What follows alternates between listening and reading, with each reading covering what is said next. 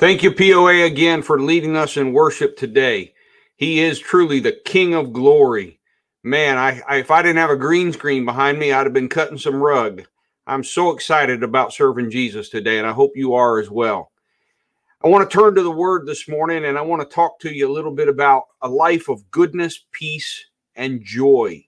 A life of goodness, peace, and joy. The primary verse of scripture comes from Romans 14, verse 17.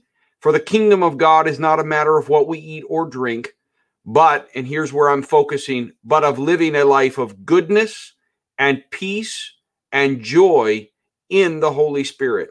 And let me begin with this statement. If you do not know that God desires to live inside of you, not just be in this world, not just be contactable by prayer or by interceding, but rather that He wants to live inside of you. He wants to be as close to you as your beating heart.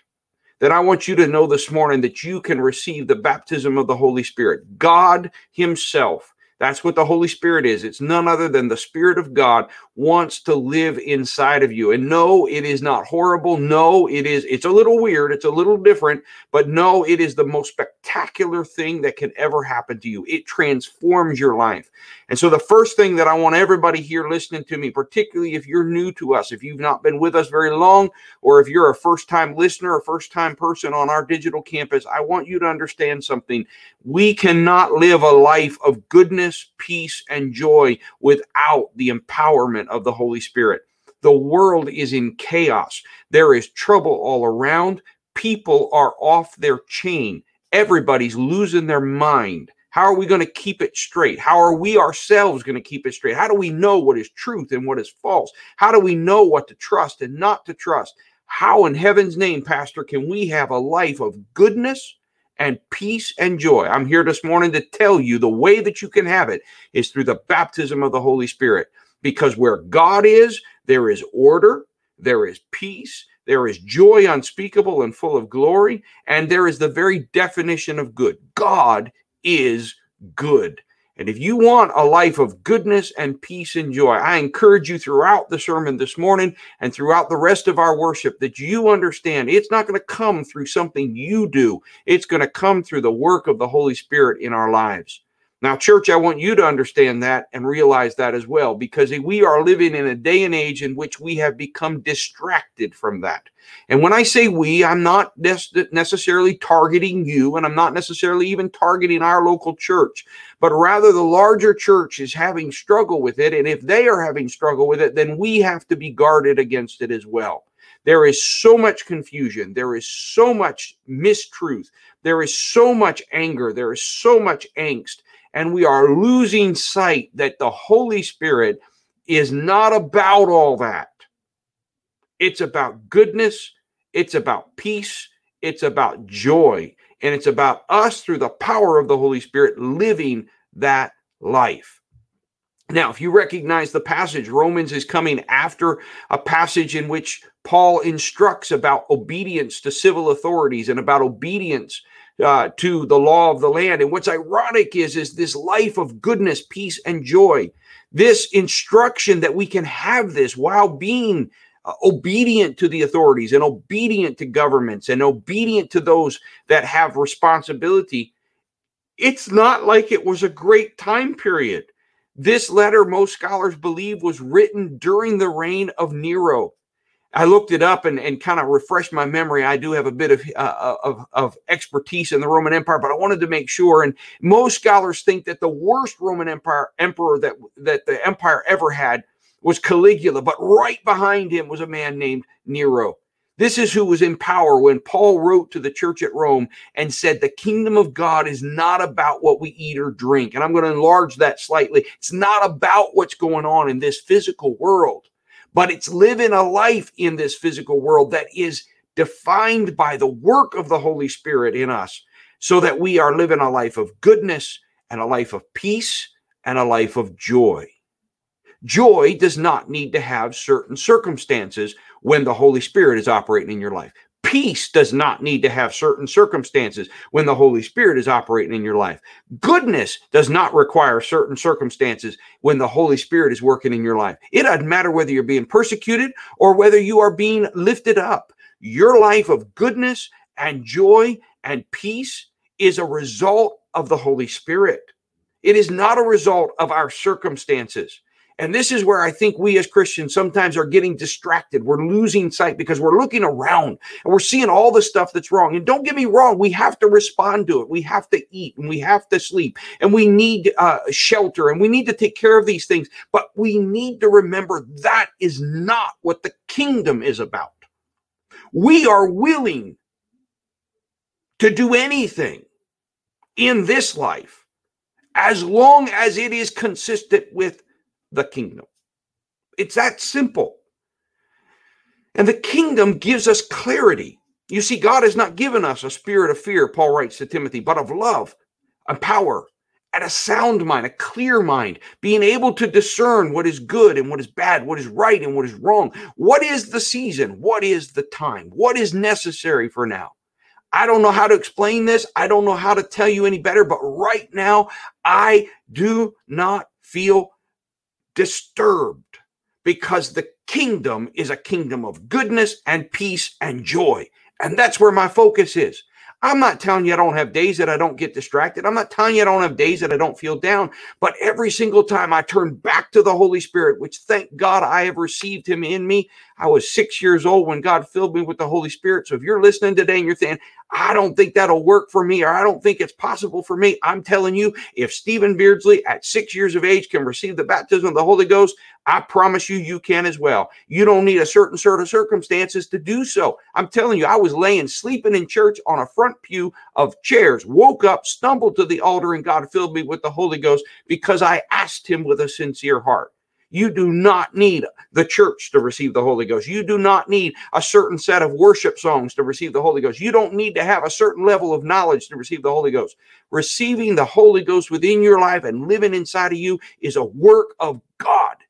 You have to submit to it and you have to ask for it, but it is not something that you do. You are saved by grace through faith, not of what you do, not of works, because then you would boast, you would take credit. No, this work of the Holy Spirit that produces a life of goodness and peace and joy is the work of the Holy Spirit. So when we find ourselves not living a life that's characterized by goodness and peace and joy, then we have to recognize that we are turning our attention and our focus and our submission away from the work of God. Because God's goodness and God's peace and God's joy doesn't care who's ruling doesn't care what's going on, doesn't care about the life circumstances. You can have goodness and peace and joy in the midst of the worst circumstances, and you can have goodness and peace and joy and live a life of that in the best circumstances and everything in between.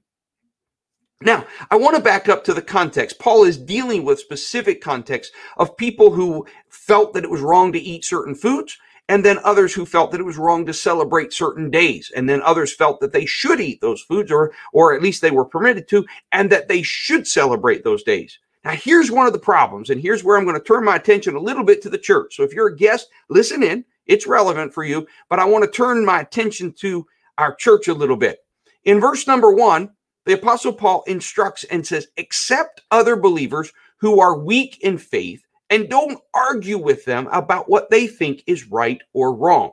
Now, here's one of the problems we've got. We Christians, as we grow in Christ, we have a tendency to become know it alls. We have a tendency to think well, we are supposed to go around correct everybody. We even have a tendency, out of right motivation, to think that we are responsible to do that.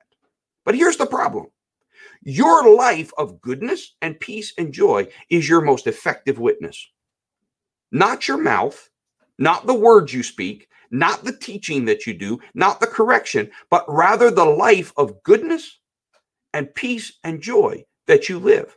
It is the most effective witness because people will sense that, see that, and say, I want what you have.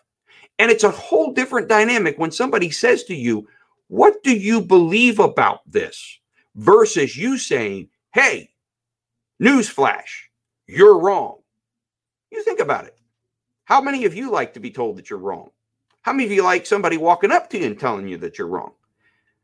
I'd rather ask somebody. When I go to a medical doctor and I ask them a question, I'm more open because I'm asking them, hey, how do I address this? How do I deal with this? It's a whole different dynamic. So the scriptures, Paul writes and he says to the church in Rome, he says, Don't get all high and mighty, accept other believers who are weak in faith. We're not talking about things that are going to send you straight to hell or that the scriptures are crystal clear on, but we are talking about some of those things that are not so clear, some of those things in which there is an application, some of those things where it might be wrong for you to do it and it might be right for somebody else to do it. Don't argue with them about what they think is right or wrong.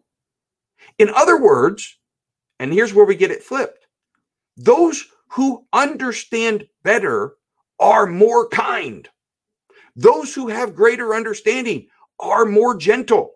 Those who have greater understanding are more tolerant. That's not happening in the larger church, is it? Those who feel the end time is upon us, their voice is harsh. Those who feel that you're not supposed to do this or that, and I'm not just talking about COVID 19 and the vaccine, I'm talking about all kinds of things. They're ready to get up on their soapbox and correct. Now, let me give you another verse, and I encourage you to read all of Romans chapter 14. It's a very powerful chapter, it's very useful, but for sake of time and clarity, I'm only sticking to a couple of verses today. Verse number 13. I want you to notice here's part of your key. When you condemn you are never following the Spirit. Paul says, So why do you condemn another believer? Why do you look down on another believer? When you find either of those actions present in your life, that is a signal that you're not operating according to the Spirit. You're operating according to the flesh. Because what's happened is, is condemnation is a result of judgment.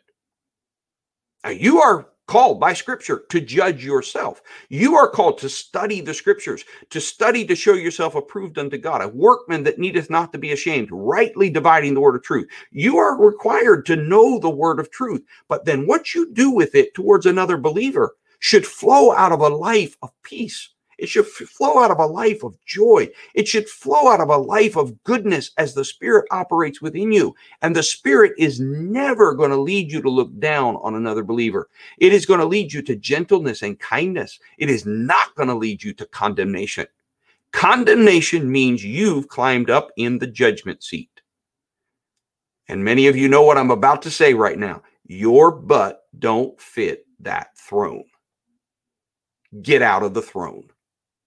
Get off of that judgment seat. It is not your place. If the Holy Spirit isn't speaking to that new believer, then where do you think you're going to be effective? See, it's hubris, it's pride, it's arrogance, it's looking down on one another. I'm going to do God's job. See, we are called to bear witness. Think about this for a moment. What does a witness do? A witness simply tells what they know and they are called by the court to verify things the court is already aware of. You are called to be a witness. You are not a prosecutor. You are not supposed to be prosecuting the Christian, your fellow believer. No, you are supposed to be a witness. And a witness only speaks when they're asked. Mm, I hope somebody's getting a little bit of correction here. I know I am and within my spirit because there are times that I can tell you're wrong. I can tell you're being stupid. I can tell you're doing something that's not wise. I, I'm ready to help you and I'm going to bring you some correction. I'm going to bring you some direction. How well does that always go over? Y'all like that when I come ramping in like that? I'm not talking about what is preached, but even that, there's a tone. I'm not talking about what was teach. Yeah, teach. What is taught? My my wife right now just shivered and went, "Oh my goodness!" He just said teach. Anyway, I'm in the passion here, folks. Give me some space. It's not about what is taught because that is not targeted. That is not at a particular person. By the way, you know where we where we mess up the most on this? Where we don't have to look one another in the face. So guard yourself on social media, folks. I'm not telling you to shut down social media. I'm telling you stop blathering so much with your fingers. Some of you, uh, hey, you all know I talk like crazy, right? I talk and talk and talk and talk in person. Some of you do not talk in person, but you talk with your fingers way too much. Are you demonstrating with your fingers the life of goodness and peace and joy? Let me take you on a little bit further. So, uh, verse number uh, 13 tells us actually, that was verse number 10. Let me take you to verse number 13. Sorry, I got lost there for a moment. So, verse number 13, Paul says, So let's stop condemning each other. It, instead, live in such a way that you will not cause another believer to stumble and fall. Boy, there's some preachers out there. I don't know that anybody's listening to this, but if there are any of my peers out there, you need to learn this. I am still a believer. You should not be a source of stumbling and falling for me.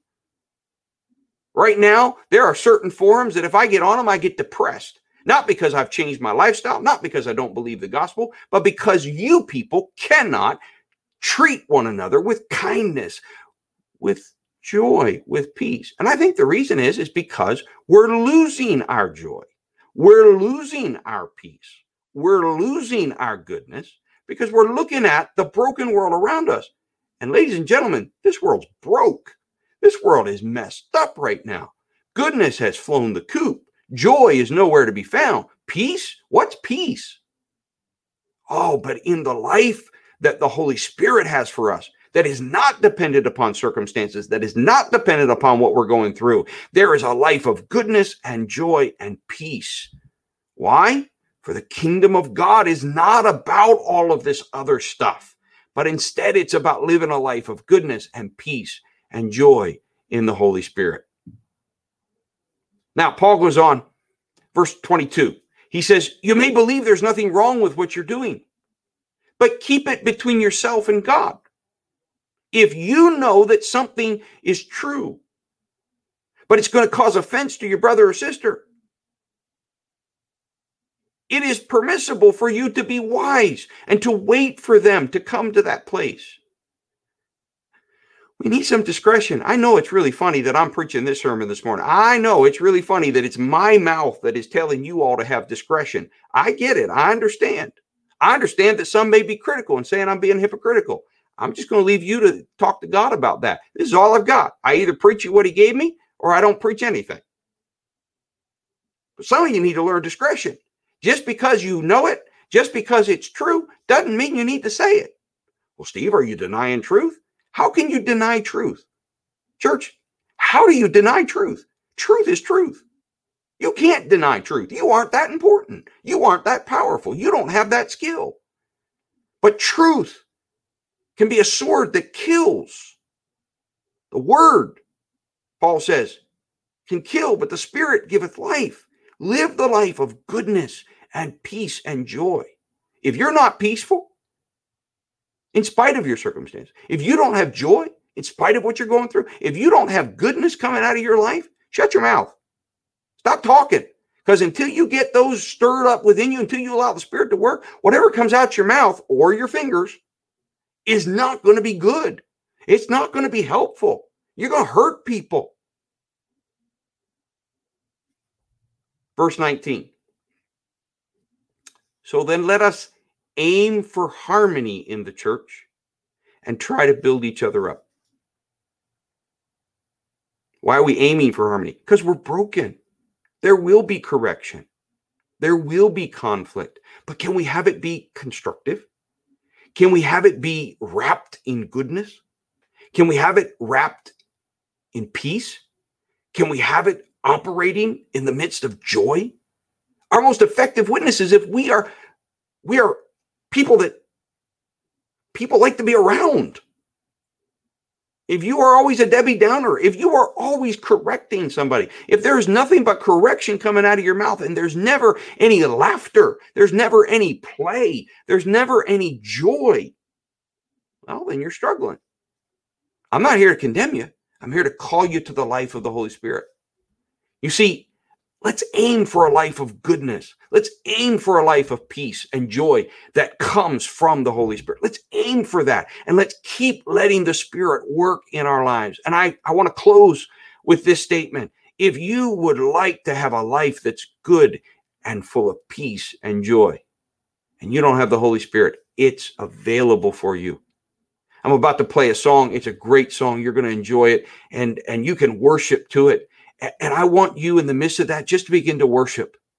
In fact, I, I don't even plan to come back onto the broadcast. That's how the broadcast will end. And so I want you to to just worship God. I just want you to lift your voice to him and don't be shocked if he takes over your tongue and your lips and you begin to speak in a language you do not understand. God has this life for you. And church, those of you that have the Spirit, oh, you need to turn your eyes to Jesus. Look full in his wonderful face, and the things of this earth will fade away.